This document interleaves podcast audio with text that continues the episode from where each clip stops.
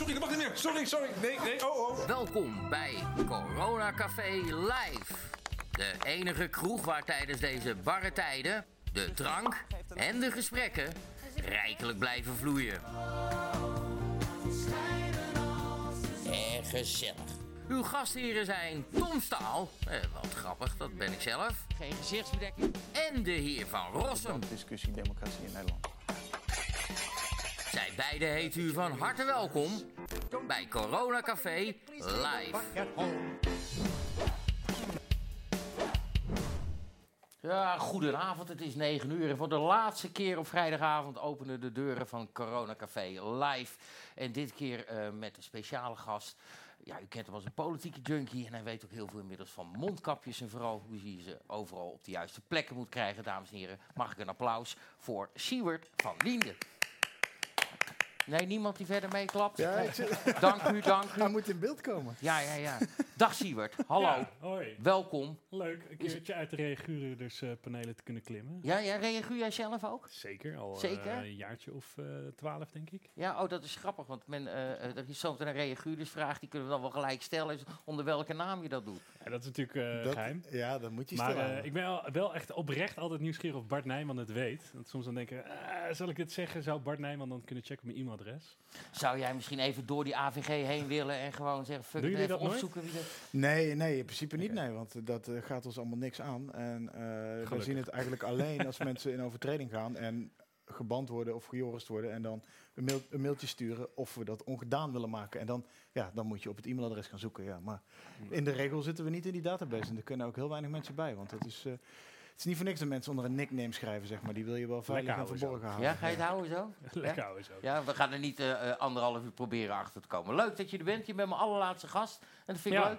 Dus eh, we, we maken er wat van. We begraven corona een beetje. Ja, we doen gewoon zo min mogelijk corona. Ja, een heel klein beetje wel. Maar dat heb je ook aan jezelf te danken. Eh, komt helemaal goed. En u hoorde hem net al, eh, dames en heren. Ook mijn vaste sidekick. Wees trouwens niet bang, want volgende week gaan we met iets anders verder. Daar vertel ik u straks meer over. En dan schuift hij gewoon ook weer aan. Van Rossum, oftewel Bart Nijman. Dat is de eerste keer dat Sylvana voor jou klapt. eh. Zo, waarschijnlijk ook meteen de laatste keer, ja. Ja, denk je? Nou, ik, ik ga voor haar niet klappen in ieder geval. Nee? Wat zou je zeggen? Nee. Ah, het is zo'n lief mens. Hey, je werd wel weer helemaal gek van haar, hè, de afgelopen, afgelopen week. Nou, wel, er, er, er kwam gisteren dook er een filmpje op, eh, er dook een filmpje op op internet, dat zij dit klapgebaar maakt naar eh, Wil van Soest van de oudere partij hier in Amsterdam. Die mevrouw is 83. En die, eh, eh, die, hij heeft aan de hand van een foto waar ze met een donkere man op staat, zegt ze, ja, maar ik ben al 40 jaar, strijd ik, ze zegt het een beetje onhandig, ze zegt, Ja. strijd ik voor racisme. Ja, ja. ze bedoelt tegen racisme in het onderwijs en zo. En zij voelde zich in haar kuif gepikt omdat Sylvana daar laatdunkend over deed. En eigenlijk iedereen neerzet als een racist, om, om wat voor reden dan ook, om het feit dat mensen blank zijn. Maar je en hebt zij al- was daar gepikeerd over. En Sylvana, en dan zegt de voorzitter van, wil u nog reageren mevrouw Simons? Ja. En zegt ze, ja dat wil ik. En dan doet ze dat zeer denigrerende klappen. En dat was... eh, Maar dit is wel een beetje wat je al een paar keer in de afgelopen weken hebt aangehaald. Van ja, het is gewoon niet gauw genoeg. En als je dan zegt, die vrouw wil verzoet. Kijk, ik vind het ook altijd een beetje gek van mensen hier. Kijk, ik sta met een, eh, met een anders gepigmenteerde op de foto. En eh, kijk, ik ben geen racist. Dat vind ik altijd een beetje gek. Maar ehm, eh, die vrouw zegt dat ze al a crook. 40 jaar in de school hier in, in, in, Amsterdam zich inzet. Samen met een ander, met die donkere mevrouw op die foto. Om racisme en discriminatie uit te bannen. En dat je daar zo denigrerend op klapt. Denk, ja, Ja, wat ja. wil je nog meer dan we doen? ik, weet vind je? dat heel veel, ik vind dat heel veel zeggen over de persoon Sylvana. Dat zij gewoon een, eh, vastzit in een, in een nogal dogmatisch en hardnekkig en zeer activistisch narratief. Waarin iedereen schuld heeft, behalve zijzelf. Om het maar even eh, net zo zwart-wit te schetsen als ze zelf doet.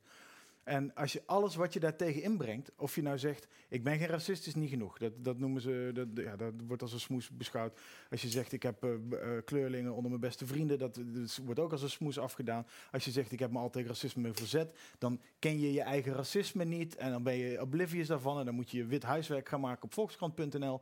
Of waar stond het ook weer?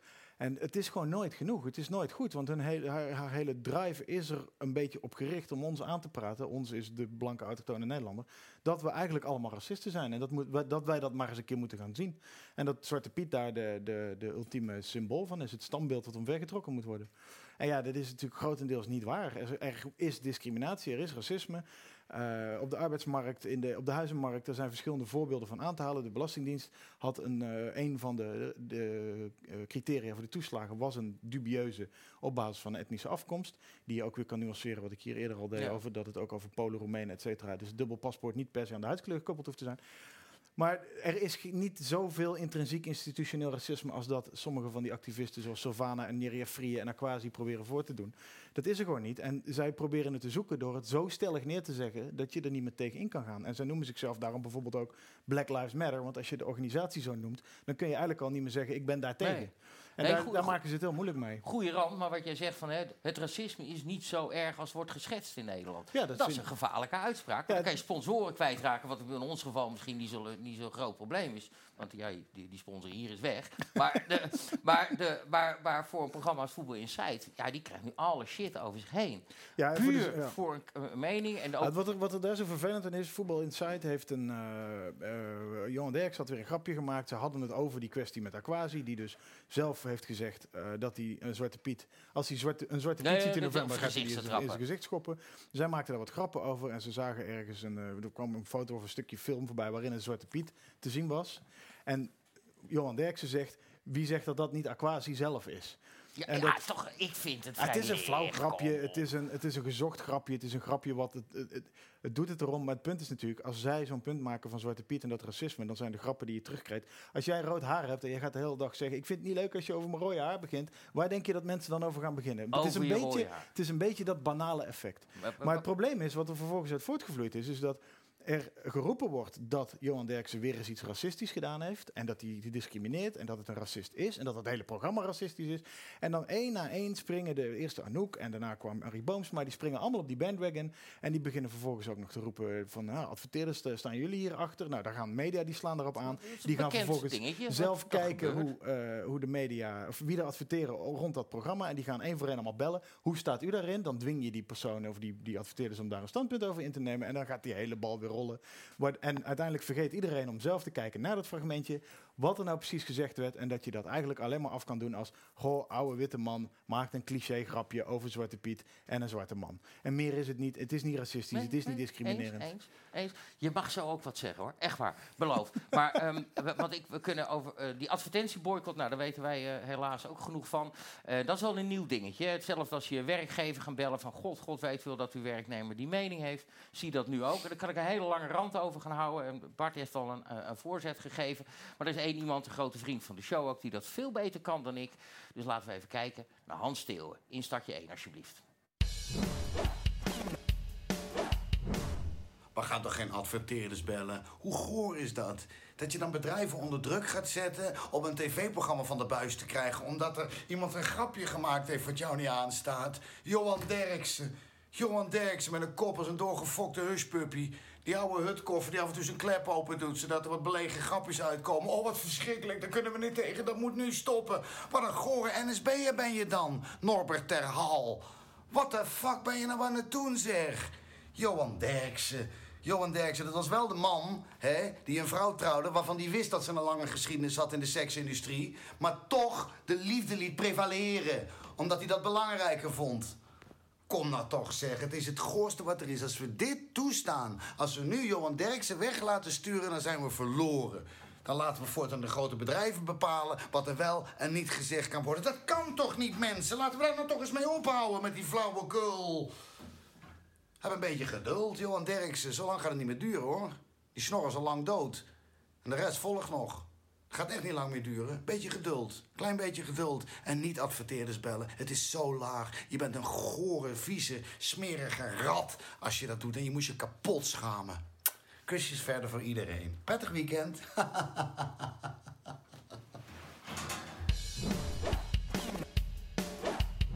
Nou, Siewert, Nou, ik moest je wel een paar keer zien lachen. Ja, ik ben blij dat Hans weer eens naar de kapper is geweest. Zo te zien.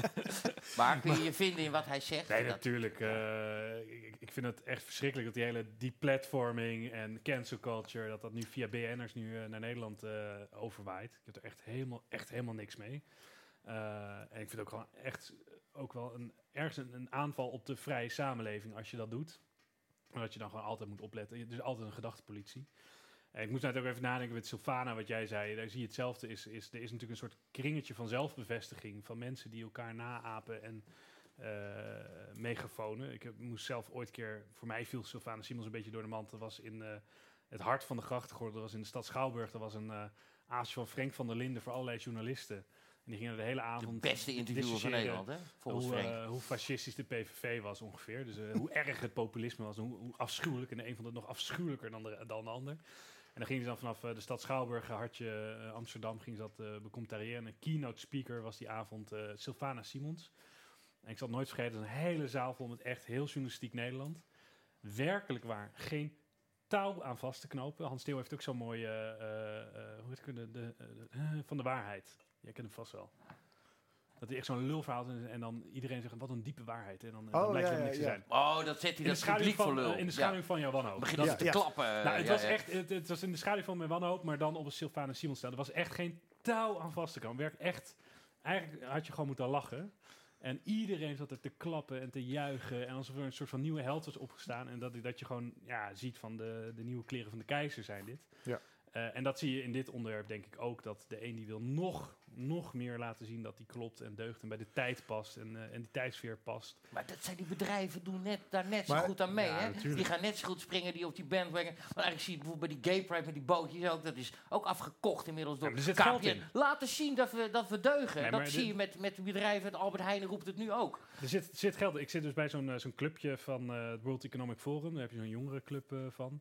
Daar zie je hetzelfde. Dan zijn we opgericht om, eh, ja, dan ben je uitgeselecteerd omdat je toevallig een beetje talent hebt. Nou, dan gaat het ook wel gelijk over, we moeten gelijk naar onze afficheren met Black Lives Matter, corona of niet, de demonstratie niet, gelijk solidair verklaren. Dus je ziet gewoon dat groot kapitaal is echt al lang, is, heeft zich ingekocht in dit verhaal. En er is al helemaal niet meer een counterculture. Dit is gewoon de dominante cultuur geworden, wat je hier ziet. Eh, dit is niks, er is niks rebels aan. Er is ook niks moedigs aan. Hè, om, om Johan Derksen te kollen met, met een grapje. Nou, nou, nou, het verzet Ja. is weer opgestaan hoor. Ja, ja, om zo'n Eh, belegen oude man. Maar er zit een soort gevoel van hun achter van echt burgerlijke moed. Hè. We zijn Martin Luther King, nieuwe stijl. ik, Wij hebben Johan Derksen gekold. Nou ja, ik ik vind het zo pathetisch. En ik moet eerlijk zeggen, ik, ik heb er een pesthekel aan. Maar de afgelopen weken ben ik lekker onder een afdakje gaan staan. En gedacht, oké, dit waait wel weer voorbij. Met die idiote beeldenstorm. ja, maar, ja, maar dat Maar ik laatste... helemaal geen ene moer Dat, mee. dat, dat, dat waait wel weer voorbij. We hebben Ja, natuurlijk laf, vaker dit soort, dit soort... Nee, nee, de, de, je moet het zelf... Ik snap heel goed dat je denkt van... eh, ik, ik hou een paar passen afstand. En ik vind van mezelf dat ik dat af en toe misschien ook moet doen. Want ik ben vandaag ook weer de hele dag tekeer gegaan op mijn Twitter-account. Ik kan het niet laten. Mhm. Juist omdat je... eh, om, om, omdat het zo... Ja, het triggert me gewoon enorm. Omdat het allemaal zo onredelijk en onlogisch is. Maar eh, wat het overwaaien betreft, dat wilde ik zeggen... eh, we hebben natuurlijk... Nee, sorry, dit waait niet over hoor. Nee, eh, precies. Het waait steeds minder over. Het was Nee, eerst was het een beetje een fringe en het heeft zich nu overal Ja. genesteld. En het is, het is ergens op universiteit in Amerika begonnen. En het is langzaam een beetje gaan uitzaaien naar bedrijven. Nou, eerst begonnen bij de techbedrijven natuurlijk, waar bij de Googles en de, de Twitters en de eh, Apple valt het wel mee, maar in ieder geval Google, Twitter, Facebook, daar is het vrij sterk. En dat begint het van daaruit weer over te sijpelen. Er wordt de hele generatie een beetje mee opge, opgevoed. En nu haken die corporates aan. Die stonden inderdaad allemaal in de rij om eh, van Nike en Adidas tot Amazon en, eh, en, en, en Starbucks die zich eerst nog een beetje verzetten, maar meteen op de knieën gedwongen werd en daarna 250.000 shirtjes drukte met een BLM-logo erop.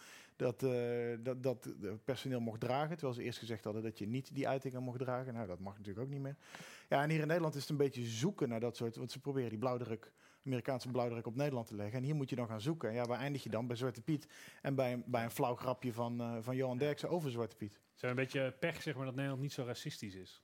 Nou, dan kom zijn- je, ja. een beetje, kom je in dit Ja, soort flauwe Het is een beetje voorbeelden zoeken naar het racisme. beetje zoeken, ja. En wat je zegt over Sylvana, dat is natuurlijk, eh, zij heeft alle recht van spreken, zoals iedereen in dit land recht van spreken heeft. Maar je gaat die vrouw aan een lagere standaard houden als je haar laat raaskallen en niemand tegen haar zegt, mevrouw, wat zeg je nou eigenlijk? Over racisme gesproken. Ja, nou, dat vind ik dus racistisch. Want als je tegen haar zegt, als je tegen haar zegt van luister, je mag best een punt maken, maar maak dan een punt. Ja. Of kom met iets waar we over kunnen discussiëren in plaats van dat ze iets, eh, iets, iets neerlegt, met veel eh, enige verbale agressie iets neerlegt. En als je dan zegt, ja, maar ik weet niet of dat waar is, dat je dan, jij bent ook een racist. Ja. En dat is dan hun, re- hun retoriek, hun repliek. En daar, kun je, daar gaan onwijs veel mensen over door de pomp. Ook in de media. De media dragen daar, vind ik, in grote mate aan bij. Want die doen alsof je er alleen maar over berichten. Van nou, men, Ja. die is boos op Johan Derksen omdat Johan Derksen iets verkeerds gezegd zou hebben. Maar ze zouden eigenlijk moeten beginnen bij de vraag: wat heeft Johan Derksen dan gezegd? En dat doen ze niet. Ze zeggen alleen maar: die is boos omdat hij iets gezegd heeft. En dan zie je daar weer iemand op tv. Vandaag zat Sidney Speets, een, een heel vervelende advocaat, zat op de radio, Oh, hoorde ik een fragmentje over. En die begon over de homofobie, over de transgenderhaat, eh, de transfobie, de, de, het racisme van dat Veronica Inside. Gewoon, die Ja, maar gewoon al die termen erbij gehaald. En er zit er tegenover alleen maar zo'n presentator een beetje stom te knikken. Ja, en Mark Koster, die dan ook eh, die denkt van ja, het is niet waar, maar ik ga er maar niet te veel tegen want dan Nee, heb ik het weer baantje kwijt. En dat is, het, het houdt elkaar in de greep, het is intimiderend, er is groepsdruk en er zijn er nog maar heel weinig die daar een beetje tegen opstaan. Je, ik noem maar Roderick Velo, een Wiert Ja. Duk. En eh, ik, ik mag hopen ook een Geen Stijl wat zegt, eh, ja, fuck you, hier doen wij niet aan mee. En dat heeft gewoon echt, echt risico's. En ik moest vandaag eh, toch even terugdenken aan, aan begin eh, 2015, ook in voorbereiding op dit gesprek overigens, maar da- daarover later meer. Aan, aan Charlie Hebdo. En dat als het er echt op aankomt, als er echt een, een punt te maken is, een, een goed moment is om je rug recht te houden tegen onzin, dat, dan, dat er dan echt nog heel weinig zijn die dat doen of die dat proberen. Helaas. Maar jij zei ook een keertje, om er terug, terug eh, dat ging over Dinant Woesthof. Wie, eh, voor mij was het toen Pieter Omtzigt die te gast had. Die zei van ja, ik heb dat stuk nog eens teruggekeken wat wij over Dinant en zijn sponsoring voor Risla, hè, ze- de, de- waar, waar die reclame voor maakte. Hij zei dat, dat zouden we nou nooit meer schrijven, zo hard. En, eh, Maar het is niet erg om zeg maar. ehm, kijk, dat, dat is ook denk ik het punt van traditie. Hè? Kijk, dat, dat iets traditie is, maakt op zichzelf niet dat iets juist is.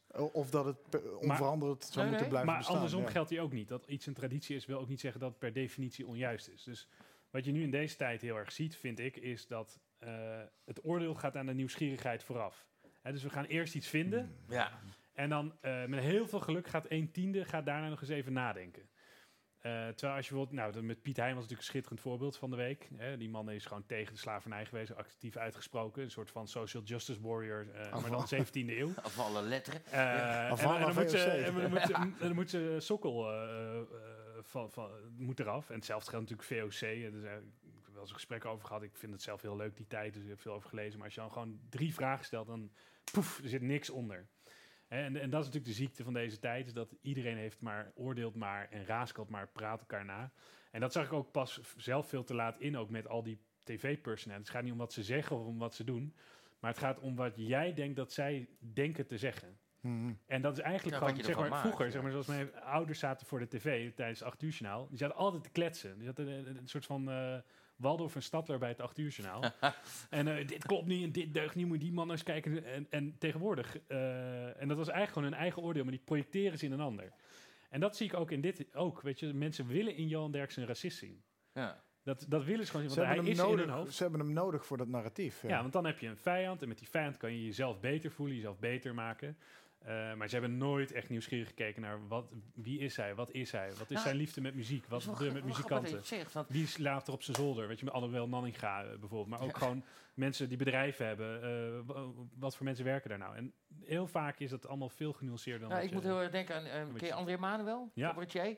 Ja, die, die is een hele linkse jongen, maar die maakt vrij harde cabaretten, eh, de islam ook aan, bod komt. Die, zal, die heeft twee keer een Polifinario gewonnen. Die zal nooit op de NPO uitgezonden worden. Ja. Omdat het eh, te, te over het randje gaat. Maar ik sprak hem een keer en eh, toen vertelde hij eens met die meiden van Halal. Ja. Die zijn een keer naar zijn show komen kijken. En die waren vooraf precies wat jij vertelt.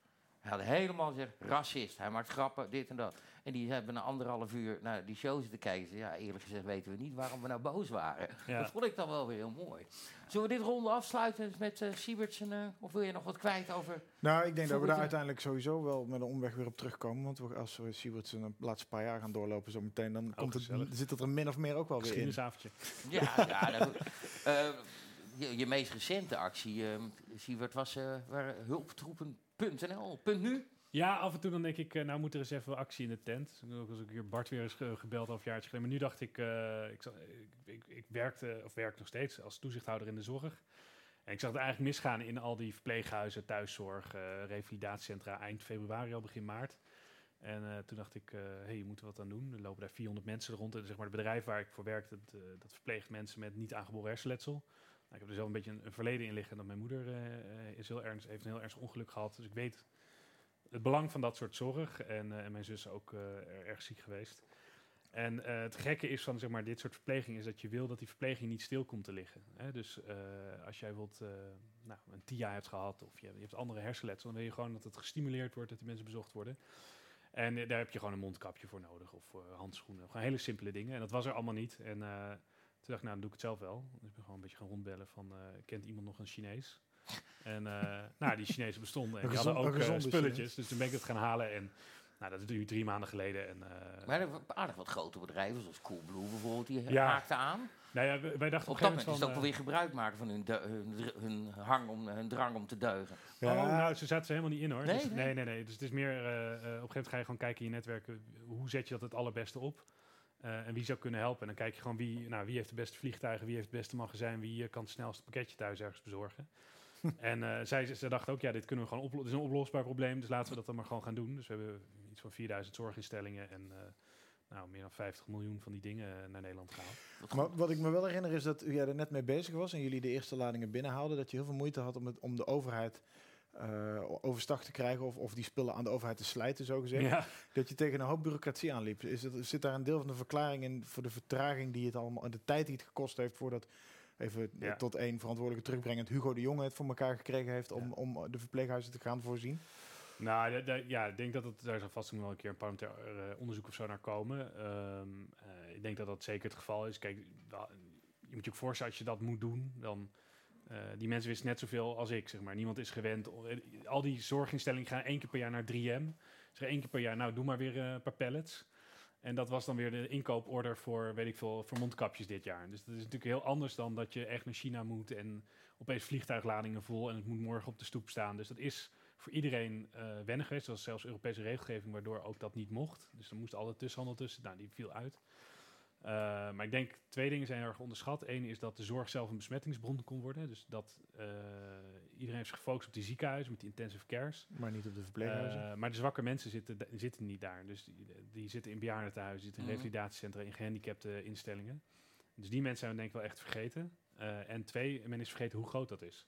Dus ik weet nog heel goed dat ik daar wel eens in zo'n crisiscentrum rondliep. En dan werd er geroepen, uur keer 100. Eh, als je vroeg, hoeveel spullen heb je nodig?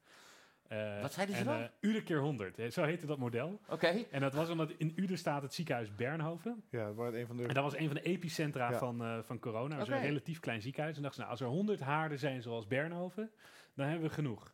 Maar een ziekenhuis is relatief klein. Daar liggen een paar honderd mensen hooguit. Eh, maar als je alleen bijvoorbeeld kijkt naar de gehandicaptenzorg, gewoon 250.000 man. Dat is echt heel veel. Maar die liggen allemaal verstopt in die bossen en zo, waar Ja. wij niet ja, vaak ja, naar kijken. van, die, van die verbouwde huizen aan de kop van een nieuwe Exact. woonwijk en zo. eh. En eh, thuiszorg, 200.000 mensen. Alle ZZP'ers in de zorg. Dat zijn ook gewoon en dat zijn aantallen. Daar, daar, 1 miljoen mensen werken in de zorg. Eh, dat, die schaal, dat heeft iedereen onderschat.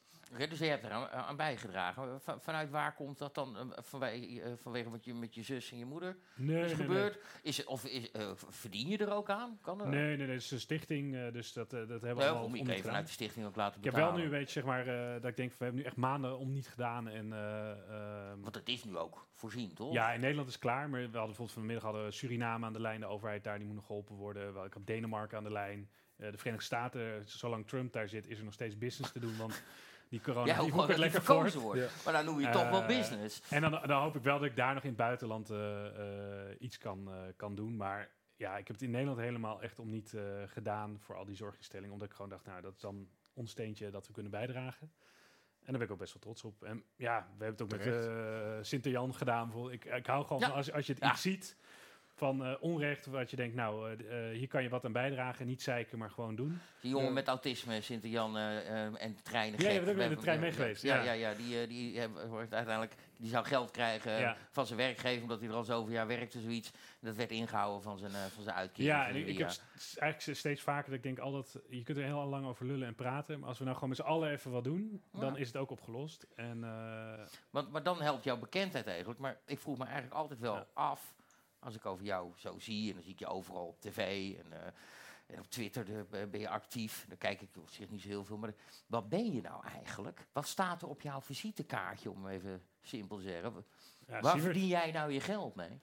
Nou ja, ik heb gewoon normale banen. Ja, zoals je jij, hebt, je eh, hebt in, de Stopera gewerkt, begrijp ik. Ja, ik heb tot eh, begin mei heb ik inderdaad in de Stopra gewerkt. Eh, ik was bestuursadviseur voor de gemeente Amsterdam. Eh, ik hielp eigenlijk met een team van eh, drie, vier man eigenlijk alle Haagse dossiers voor Amsterdam. Dus dat ging van afvalcentrales tot politie, tot eh, klimaatakkoorden, tot financiën, tot eh, de lobby voor de vier grote steden.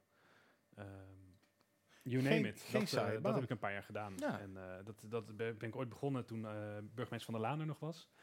En toen werkte ik zelf bij de radio. En toen kwam hij een keertje naar me toe en zei hij... hartstikke leuk wat je allemaal over politiek denkt in de overheid. Maar je snapt er echt niks van. Je hebt het nog nooit van binnen gezien. En dat vond ik best wel een leuke binnenkomer. En er zat een hele leuke directeur en die zei toen... eh, nou, kom gewoon hier een paar jaar eh, kijken. Eh, ik ben burgemeester. Er gebeuren interessante dingen. Gemeenteraadsverkiezingen, landelijke verkiezingen. En in zo'n hoofdstad gebeurt echt alles. Echt alles. Alle spannende dossiers van landelijk zitten daar. En op een ministerie zou je in een achterafkamertje ergens zitten op één Haagse vierkante centimeter. En in zo'n hoofdstad kan je heel veel dossiers zien. En ik vond Van der Laan gewoon gaaf als burgemeester. Ja. Een man met een missie. Dus ik dacht, nou, dat is interessant. En eh, ja, je, hebt verder ook gelijk. Ik heb dat nog nooit van binnen gezien. Dus eh, Maar daar ben je nu weg. Ja, daar ben ik dus nu weg. Dus eh, op Hoezo ben je daar nu ineens weg? bevrijdingsdag ben ik... Wat een bevrijding, maar waarom ben je daar nu ineens weg? Wat is dan Nou, nu... ik ben geen ambtenaar. Dus dat is denk Maar wat, ik waar verdien jij je geld mee dan? Even plat nu, gezegd. Ja? spaargeld. Dus ik ben nu even bezig met die stichting hulptroepen. En daarna, ik heb wel ideeën wat ik hierna wil gaan doen. Maar eh, nee, ja, ik, ik spring in zo'n gat en denk, daar komt wel vast wel weer wat uit. Ja. Eh, je was ook een tijd lang vastgezicht, of wel bij de Wereld Door. Een van diegenen die altijd, Ja. altijd... Ja, je weet wel waar ik heen wil natuurlijk. ja, nee, dat is helemaal, helemaal oké hoor. Het is wel grappig dat je dat zegt, want ik heb echt eh 15 jaar, of sinds weet ik veel, 16 wel, heb ik columns geschreven, radio gedaan, allerlei, allerlei dingen heb ik gedaan. Maar iedereen komt altijd terug op dat DWDD, omdat het kennelijk heel eh bepaald is. Terwijl, weet ik veel, dat heb ik misschien 75 keer gedaan of zo, 50 keer. Nou, Dat is wel meer dan de meeste mensen in het ja, ja, ja, ja, ja, maar je bent Vaker dan dan niet... ik in ieder geval. Je bent er niet de rest van je leven DWDD'er, zeg maar. Het is eh 50 avonden van mijn leven Nou, geweest. als je Felix Rottenberg heet, of eh, eh, die cabaretier die er altijd bij zit op vrijdag, ik weet zijn naam, Mark Marie, weet je, dan ben je echt wel DWD'er voor het leven. Nee, dat klopt. Ja, het Kom je er ook ooit niet. meer vanaf. Dus misschien ben je er op tijd. Maar het was wel een leuke tijd hoor, want het was eh, een beetje freestylen. Dat was altijd wel grappig. Ik was een beetje de uitdager, dus dan... eh, nou, Bart wilde graag wat laten zien, hè? Ja, want eh, eh, er is een moment geweest dat jij, jij... Jij zat ooit bij LAX natuurlijk. ja, eh, Landelijk Actiecomité Scholieren. En daar, daar ben je ook trouwens nog geweest. Ja, jij ben bent volgens mij nog wel eens met een waterkanon van het Rembrandtplein afgespoten. Was of zo, dat een van mijn van eerste het, filmpjes? Echt waar? Dat Museumplein bedoel ik. het vuurwerk bij mijn been. Met die Ja. Zo'n wond had ik, mensen. Zo'n wond. Ja, het liep een beetje uit de hand toen de hooligans kwamen. ah, dat was leuk, man. Ja, Ja, dat, hoorde, oh, ik vond, dat, dat begon mijn werk een beetje mee. Maar vertel, waar, wat jij wilde wat laten zien van de wereld. Nou de- de- daarna bleef je natuurlijk altijd een beetje inderdaad in die mediakringen rondgaan. En toen kwam, eh, dit is mijn perceptie vooral van, van hoe het bij jou gegaan is. Maar toen kwam 2015, kwam Charlie Hebdo. ja. Januari 2015. En toen zagen we jou op Twitter langzaam wat eh, vragen gaan stellen. En in die zomer kwam natuurlijk ook het weer Schaffendas, het, eh, de migratiestroom. En ik zag uh, Siewert langzaam wat kritische vragen daaromtrent gaan stellen. Toen kwam ook nog Bataclan, wat eigenlijk in sommige opzichten een grotere klap was dan, dan Hebdo. Want Hebdo kon je nog, hoe verschrikkelijk het ook was, toch in een bepaald contextje plaatsen van... eh, van ja, ze hebben dat specifiek, dat tijdschrift, want die doen iets specifieks over de islam of kritisch op de islam, die tekenen die. Maar, dit, maar die Bataclan en die, die cafés en zo, dat waren volledig argeloos onschuldige mensen. En kort daarna zat jij bij DWDD en dat, ging, eh, dat, was na de, dat was net na de jaarwisseling dat in Keulen die hele, Ja. dat aanrandcircus was geweest, om het maar even zo te zeggen. En daar willen we inderdaad even twee minuten van laten zien. Ja, want je was daar één keer gewe eh, je was daar geweest. Je had een foutje gemaakt met een cijfertje, om het zo te zeggen. Hè, want er waren, eh, jij had gezegd dat er 10.000... Hoe zat het? Nee, kijk, ja, dan moet ik het even... Ik heb nooit... eh ik heb het volgens mij één keer nog teruggekeken. eh, gekeken, omdat ik, eh, nou, dan gaan we gewoon even kijken. Nee, maar eh, even als intro. eh, dat, dat, was inderdaad waar. Dat ging over een verband tussen eh, migranten en ehm, Misdaad, seksuele misdrijven. En toen gi- ging dat in een discussie over... als je nou de, de, de poort wijd openzet... dat was toen eh, rondom inderdaad dat Wier Schaffendas... wat komt er dan allemaal mee? En het punt dat ik maakte... en dat was eigenlijk... als je dat doet... je- het is niet alleen barmhartigheid... er zit ook gewoon maatschappelijke kosten aan verbonden. Eh, bijvoorbeeld criminaliteit of eh, dit soort dingen. Ehm, en eh, daar zat Leo Lucas er tegenover mij. Ik haalde twee cijfers elkaar. Moet je je voorstellen, context was... Ik had geloof ik die, die nacht niet geslapen. Ik had een tentamen gehad. Eind van mijn studententijd. Eh, hele dag gewerkt. Ik li- liep daar naar binnen. En eh, eh, ik had allemaal Harvard-onderzoeken. En weet ik wat allemaal had ik onder mijn arm. Ik eh, probeerde er altijd wel wat van te maken. En toen haalde ik twee dingen door elkaar. En daar zat, daar zat een, een factor X tussen. Nou, dat ging mis. Daar ging die Leo Lucas op smieren. Want eh, ja, als je corrigeerde voor en dat ze man waren en jong waren en arm waren... en voor allerlei correctiefactoren, dan was dat allemaal niet het geval. En toen zei ik, ja, hallo, dat is een modelwerkelijkheid. In de realiteit zijn het jonge mannen, arm, eh, soms ook andere eh, morele opvattingen. Dus dit komt gewoon hier naartoe. En uh, nou, toen viel heel Nederland over me heen. Dat was ook terecht, uh, want ik, ik, uh, dat klopte ook niet. En toen heb ik als eerste, zeg maar, in de DVD is, is, heb ik tv-excuses aangeboden. Ja, en daar, daar, daar gaan we even naar kijken. Dat stukje wil ik namelijk even laten zien. Dus gaan we Ja. eerst even naar kijken. Dan mag je daarna helemaal vertellen hoe jouw Ja, visie ja. eh, daarop is. Want uiteindelijk zit die Leo Lucas ook tegenover je. Eh, hij had een moest. klein foutje gemaakt in een berekening. En een dag later bij de Wereld Draait Door ehm, ja, mocht hij sorry zeggen. Dat moet je af en toe even doen, mensen. Sorry. Instartje 2.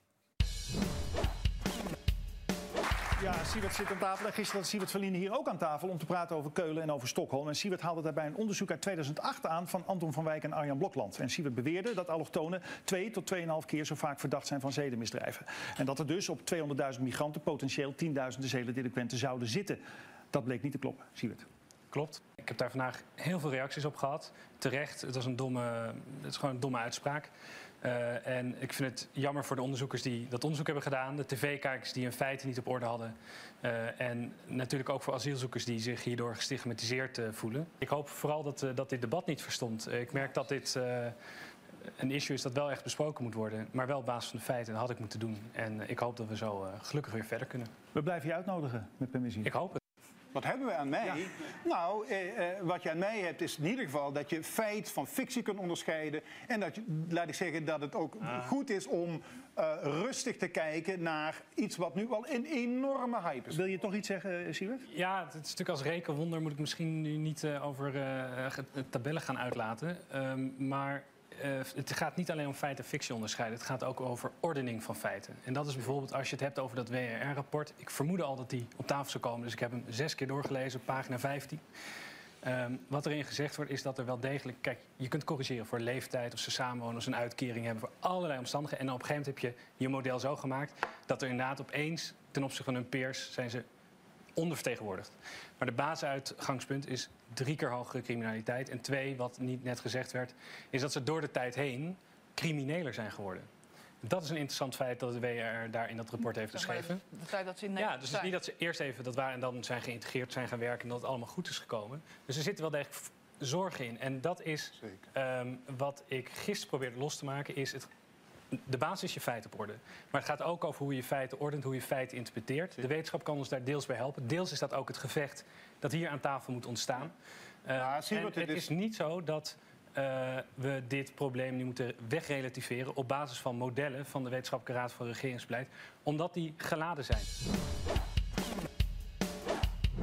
Jij, jij, jij wist helemaal niet dat je dit eigenlijk niet mag zeggen op televisie. Nee, ja, dus eh, toen, eh, hoe noem je het? Red Pilt, hè, geloof ik. Maar eh, eigenlijk, ja, dit is allemaal, eh, was voor mij allemaal niet zo nieuw. Eh, mijn eerste politieke boek dat ik ooit gelezen was Pim Fortuyn. Ik heb ooit een keer een, een middelbare school op, op, op zijn poten gezet met de moord van Van Gogh. Dat ik toen echt wilde ik hele felle debatten voeren, omdat we daar ook... nou, Koranscholen, dit jaar in het nieuws. Er zat een meisje uit een hele felle Moraanschool, Koranschool die het allemaal wel terecht vond dat dit aan zichzelf te danken had. Nou, ik ben altijd bezig geweest met die onderwerpen. En je hebt zeker gelijk dat ook Bataclan en Charlie Hebdo was eh, zeker ook wel een grens. Eh, maar voor mij was het al wel eh, langer duidelijk dat die extremistische kant van, van de islam... wat het probleem daarin was. Alleen, ik merkte gewoon, daarvoor was ik gewoon een beetje de linkse jongen. Omdat ik bijvoorbeeld sociaal-economisch ben ik wat linkser. Ik heb een sociale inborst. Ik kom uit een relatief simpele achtergrond. Dus ik weet wat er in de wereld te kopen is op dat vlak. Nou, da- dat vind ik gewoon belangrijk. Maar daardoor was ik in de nou, oog van veel mensen links. En dan, eh, dan gaat een gek in Parijs schieten en dan ben je opeens rechts. Omdat opeens op dat onderwerp denk ik anders. En eh, wat hier eh, pijnlijk is, vind ik ook als ik het terugzie, is dat zo'n Leo Lucas zegt, ja zeker, ja zeker. Maar daarvoor probeert hij gewoon zwart, ja, ja, zwart neer te zetten en je inderdaad in die hoek te douwen van je bent populist, racist, fascist. Ja, ja, dat is natuurlijk...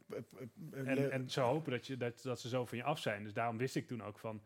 eh, ik, mocht, dat is wel grappig. Het is volgens mij de enige keer in DWDD dat er ooit excuses is gemaakt. Dat wilde ik zelf heel graag doen.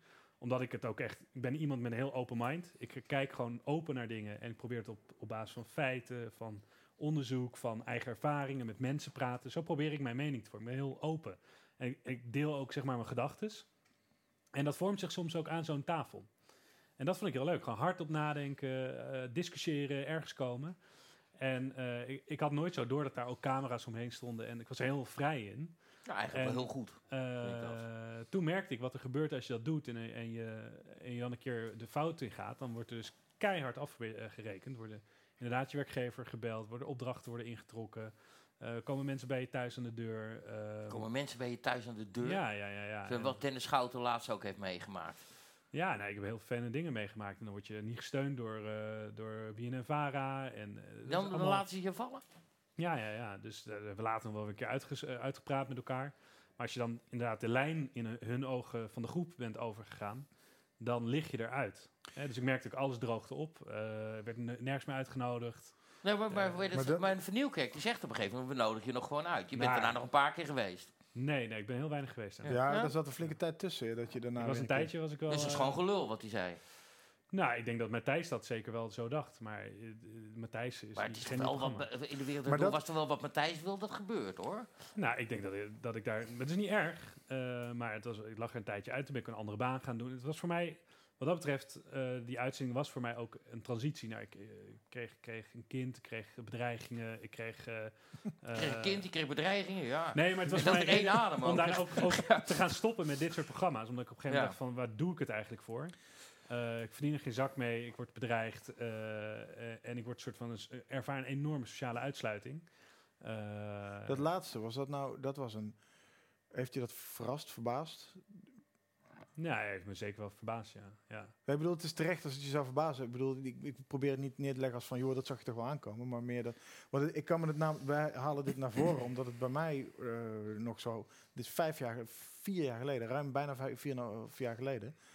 Eh, en het zit bij mij nog steeds vers in mijn geheugen, dat het gewoon echt een, het was een soort kantelpunt. ja. Van ja, dit is dus wat er gebeurt op het moment dat er echt iets, zoiets, we hebben net eh, binnen een jaar Charlie Hebdo gehad, we hebben Bataclan gehad, Ja. daartussenin kwam die hele migratiestroom uit Syrië met die verschrikkelijke burgeroorlog.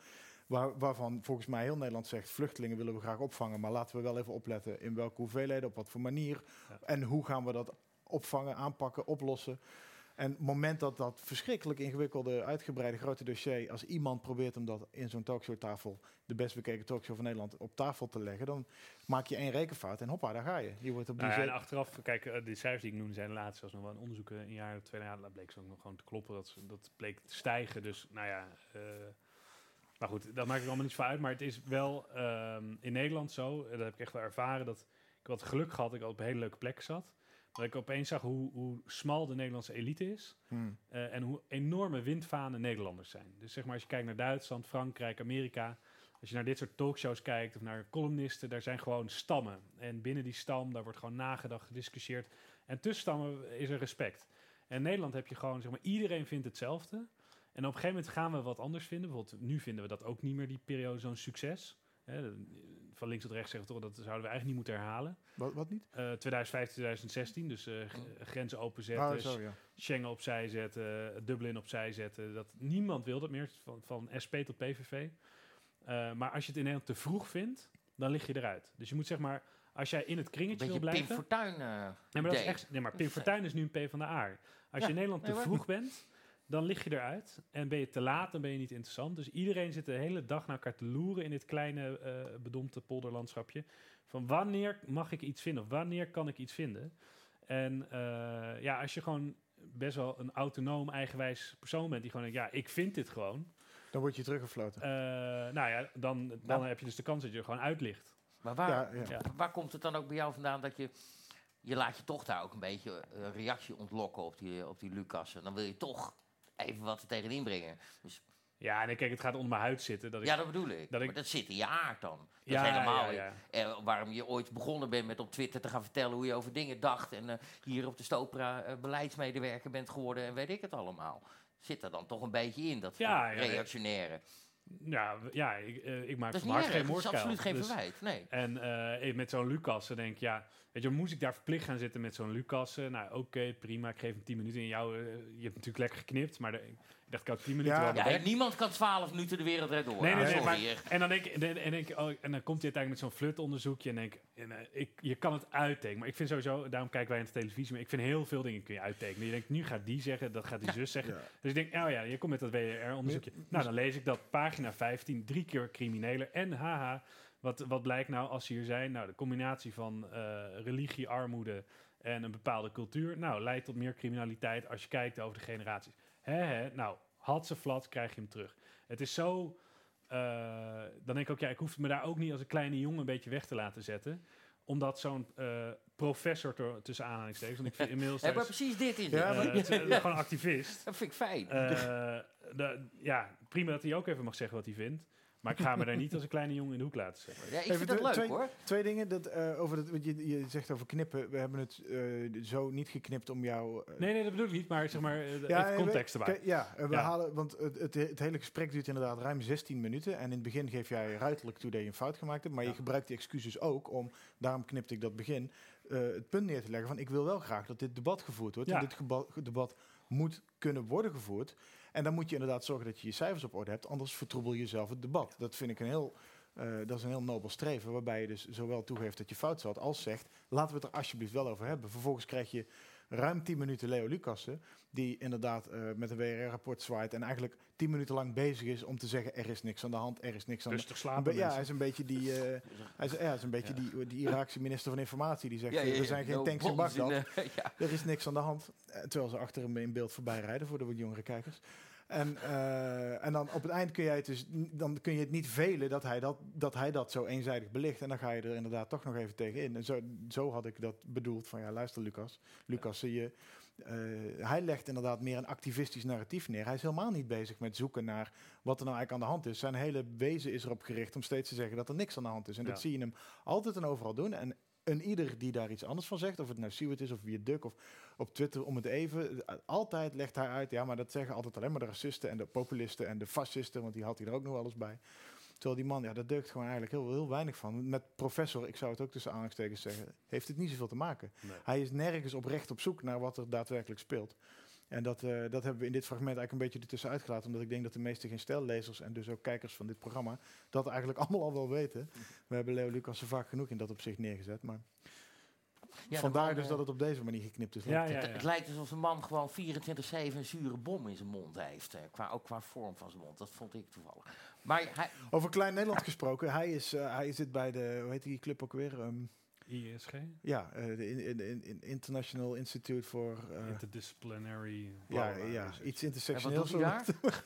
Ah, de- de- wat hij daar precies doet, weet ik niet. Maar hij is benoemd door zijn eigen broer. Want die zit daar dan weer in het bestuur. Oh, wat goed. Over een klein wereldje gesproken. En daar zwijgt dan ook altijd iedereen over. Dat als, als er een, als een, als een PVV-senator haar zoon haar eigen website laat bouwen, dan zijn we daar een week lang boos over. Bij Mar- dus ik weet niet waarom dit in me opkomt, maar was met Marjolein Faber aan de hand. Maar als de broer van Leo Lucassen zijn broer benoemt in een positie, terwijl we van Leo Lucassen weten dat hij... Niet helemaal waar. Ah, het, hangt er dicht genoeg omheen om in ieder geval de vraag te stellen. En dat doet ook al zijn niemand. broer was raad van, raad van toezichtvoorzitter. Hij was directeur of zo. Ja. Maar ik, ik neem aan wel dat zijn broer niet heeft mogen meestemmen. Dat kan ik me wel voorstellen. Eh, ik heb het geloof wel eens een keer aan hem gevraagd. Ik weet niet precies meer hoe het zit. Maar het is, er zijn in ieder geval twee broers Lucassen. Ja, en het gaat, het gaat er vooral een beetje om dat het, dat het landschapje in Nederland inderdaad zo klein en smal is. Dat Hij is ook saai, toch? Bedoel, dat, wat dat betreft, dat vind ja, ik er wel zit lekker helemaal geen uitdaging in. Nee, het gaat uiteindelijk, zeg maar, je je wil ideeënstrijd. En zeg maar, alles wat er tegenover gezet kan worden is poppetjesstrijd. Weet je wel? Eh, Wilders is niet leuk, want hij heeft blond haar. Eh Thierry is stom, want hij ligt op een piano. Eh, Ja, weet of bij dus- een zwembad. Ja, dus Ja, dat is ook gewoon ja. helemaal niet interessant gewoon. Maar als je, Bart vroeg net, jou ben je verbaasd dus, over hoe men toen reageerde op je. Maar dat was wel een beetje het punt dat je minder gevraagd werd in. Nou, Want ja. daarvoor was je niet van de tv af te slaan, zo'n beetje. Nee, dat Nou, klopt. Toen was je, was je er Ja. veel, iedereen luisterde graag naar je. Voel, voelt het dan voor jou alsof ze je hebben laten vallen? Eh, nee, maar... Omdat je zei, ik kreeg geen steun van BNN op het moment dat ik bedreigd werd. En, Ja, dat vond ik wel vervelend. Ehm, eh, voor de rest, ja, weet je, het is een koekje van eigen deeg. Ik hield ervan om daar ook uit te delen. Hè, dus ik heb ook eh, vaak andere mensen in debat gewoon fel aangepakt. Dus als je dan een keertje tik terugkrijgt, dan, vind ik, dan moet je ook niet gaan lopen huilstruiken. Nee, eh, maar als er de mensen voor je deur staan, dan verwacht je toch wel dat het programma waar jij een platform hebt, dat ze je daar wel, eh, dat ze dan voor je opkomen. En dat ze dan laten Ja, ja, weten dat het niet de bedoeling is, of dat ze iets aanbieden waardoor jij je rustiger voelt. Of, Ik kan me nog allerlei eh, uitzendingen over Charlie Hebdo met potloden in studio's en zo herinneren. En dat ik dacht, eh, ja, ik wil me daar niet mee vergelijken, maar dat ik wel dacht, eh, podium voor het vrije woord, daar hoort ook bij dat je gewoon eh, staat voor mensen die het vrije woord gebruiken om dingen te zeggen die misschien controversieel zijn of ingewikkeld zijn. Eh, en die daar gewoon echt last van hebben. Het is niet, eh, heel nou- vaak wordt het gedaan van lekker makkelijk, le- lekker aan tafel spuien. Maar het is niet zonder kosten. Is- mensen denken ook dat je een van de BN'er-lever eh, leeft als je daar aan tafel zit. Nou, kan je vertellen, ik had gewoon een bijbaantje in die tijd om dat te kunnen doen. Eh, Nee, ik, daar heb je helemaal gelijk. Mensen denken echt, omdat ik twee keer per week bij geen stijl in beeld ben, dat ik echt een vernieuwkerkloon heb, weet je. Nou, dat is echt... dat is echt toch eens praten met Bart. Echt, echt, nee, nou, dan ga ik nooit mee in de buurt komen. Ik Dat is denk maar dat goed ook. Alle medewerkers opgeteld bij geen stel kom je Ja. nog niet aan een vernieuwkerkloon. Nee, eh. nee, dat denk ik ook niet. En daarnaast wat ook altijd mooi is, dat mensen... Maar wat doe je dan de hele dag? Want die denken, als ik een filmpje van vier minuten heb gemaakt... dat ik ook vier minuten aan het werk ben geweest die dag. Maar dat is ook niet zo. Maar goed, ga verder. Ja. maar, eh, en, en, en wat ik ook gewoon heel belangrijk vind, zeg maar, dat is ook in de... Zullen we- zullen we zo even op het balkon gaan staan voor Tom te klappen? Want ik Ja, denk dat vind ik ook wel, ja. Maar ook, wel- gaan we even op het balkon klappen. En, en een liedje zingen. Nee, maar jij... En, eh, en, en wat ik ook gewoon heel belangrijk vind, zeg maar, mensen eh, denken dat het is altijd makkelijk, zeg maar, als je daar aan, aan tafel mening doet of een kolompje of een radio. Maar ik geloof dat het echt een functie heeft. Dus zeg maar debat, idee, strijd, Mhm. eh, dit soort gesprekken. Dat doe je ook, zeg maar, het woord opinie betekent ook voorlopig oordeel. En ik geloof heel erg in, zeg maar, in, in een soort van keten van kennisvorming. En zeg maar, wat je daar zag was zo'n professor. Nou, dat is het einde van de kennisvorming. Dan, dan ja, als wetenschappelijk vast, weet je het vrij zeker. Dat is, dat is En zeg maar, in die fases daarvoor ben je aan het onderzoeken. En, en, en zeg maar, de eerste fase ervan is gewoon letterlijk kijken, luisteren. eh, en dat, is dat is heel subjectief, eerste kennisvergaring. En opinievorming zit er ergens tussenin. Je, je pakt alle, je kijkt, je leest, je wikt, je weegt, je legt iets op tafel, je bekijkt het van drie verschillende kanten. En dat probeer publiekelijk te doen, zodat, omdat niet alleen jij doet dat, maar je probeert het ook maatschappelijk te doen. En daardoor is zeg maar opinievorming is zo interessant, omdat je bereid bent om je uit te spreken, te kijken, kan ik nog iets verder? Wat gebeurt er dan? Als ik die gedachte toelaat, wat? Ja, en dat, dat, dat stoort me En dat moet je altijd. vrij kunnen doen. Het stoort me altijd een beetje bij de NPO dat het altijd lijkt alsof ze iemand hebben die een titel heeft, dus professor in dit of, of wetenschapper in dat, dat er dan, dan zit er iemand die het definitieve oordeel heeft. Terwijl de essentie van wetenschap is een beetje, jij zegt, legt iets neer en dan kunnen je wetenschappelijke peers kunnen het oprapen en die kunnen dan daar weer mee gaan gaan delibereren schieten en op gaan eh, schieten ja. en zo. Het is nooit een definitief oordeel en dat is inderdaad, dat lijkt me wel als, als ze zetten Leo Lucas er daar neer om het eens even uit te leggen hoe het, Het echt definitieve Want- antwoord. Ja, Ja, Siebert, ja, ja, Siebert die legde daar een mening over neer. Nou, er Ja. zaten ook nog eh, rekenfouten in. Dus zetten we er nu een wetenschapper tegenover. Want die kan even uitleggen hoe het echt zit. Dat, dat sfeertje. En dat, dat deugt natuurlijk voor geen meter. En eh, daarnaast moest ik eh, je over delibereren of over, over eh, opinie maken gesproken. Hans zei een keer dat, eh, eh, Hans Theeuwen die zei een keer dat polarisatie ten onrechte een verkeerde naam gekregen heeft. Ja. Omdat po- polaris je moet polariseren en polemiseren, pole- polemiek bedrijven, omdat je in die, in die clash van ideeën en gedachten, daar kom je als het goed is, uiteindelijk verder mee. Dan kom je tot een beter oordeel. En als je hier met z'n drieën gaat zitten en eentje die blijft eh, pertinent heel racistische dingen zeggen, dan zouden die andere twee daar met betere argumenten tegenover kunnen gaan zitten om dat eruit te poetsen of dat een beetje weg te wrijven. Maar je zou dus ook die racistische ideeën wel toe moeten laten om te zorgen dat je ze kan pareren. Op het moment dat je ze, eh, dat je ze gaat, gaat, eh, onmogelijk gaat maken, of sterker nog alles wat gezegd wordt al als racistisch gaat neerzetten, dan wordt het heel moeilijk om gesprekken en debatten te gaan voeren over onderwerpen. En dan wordt uiteindelijk niemand slimmer en raakt iedereen alleen maar gepolariseerder, in plaats van dat polarisatie tot Ja. iets beters leidt. Zo. Ja, ja, ja, daar ik ben ben geen eens. professor of wetenschapper in wat dan ook. Nee, maar Maar- dit, dit, Lul dit, dit allemaal heeft ons al 200 jaar vooruitgebracht. En het idee dat we dat nu niet meer kunnen, dat je de, via de reden en, en de dialoog en debat, dat dat ons niet verder zou helpen. Maar wat- Omdat het jou zou kwetsen, of omdat jij, omdat jij zo zwart bent dat jij mijn mening niet kan Ja, en daar verdragen. stopt het debat dus nu een beetje, lijkt het. Ja, maar Dan wat is jouw doel van dat debat? Is het doel van een debat om mensen te informeren dat ze uiteindelijk hun eigen mening gaan vormen? Of is het doel van het debat om jouw eigen gelijk er doorheen te rammen? Daar zit namelijk een verschil in. Nee, nee, ik hoef niet per se Nee, gelijk jij te niet, maar ik heb- in het algemeen heb ik het over. hebben. Eh, Zo'n Lucas wordt daar neergezet als een soort waarheid. Dus dat wordt er doorheen Ja, gedaan. Terwijl ik denk, ik wil een debat zien en twee kanten horen. Ja. En dan ga ik nadenken. Dus je hebt die theorie van de window of Overton. Dus dat is, eh, eh, het is eigenlijk zeg maar, wa- wat is het maatschappelijk debat? Wat is het toelaatbare versus het ontoelaatbare? En dat is continu een strijd over wat vinden we nou oké en wat vinden we niet oké. En eh, ik denk dat in, in dat geval dat het zo eenzijdig is geworden, dat zeg maar wat het, het, qua idee het toelaatbare is binnen zeg maar bijvoorbeeld de media of de politiek of de wetenschap, is zo ver af te staan van wat men gemiddeld vindt in een samenleving of in een maatschappij, dat je daar een heel verstoord beeld krijgt. En daardoor wordt het inderdaad een beetje touwtrekken. Eh, en ik mis zelf wel, nu ik het, ik doe het zelf niet eh, veel meer. Nou, als ambtenaar mocht ik het niet. En eh, ik moet ook zeggen, ik ben ook wel een beetje afgekikt van drie keer een mening hebben per week. Ehm, Maar ik mis wel, zeg maar, dat heilig vuur. Als ik, ik zet niet meer de televisie aan en denk, ja, als ik, als ik dat zie en ik zie drie keer dezelfde mening, ja, dat is gewoon dood water. Weet je Ja. wel, daar zit geen zuurstof in. Hey, maar je even, ehm, ik wil langs wat eventjes naar je huidige carrière. In 2008 heb je namelijk ooit een keer gezegd, zei het schekscherend, dat je jezelf ook wel premier van dit land ziet worden. President. President. President, oh, we worden een republiek. Ja.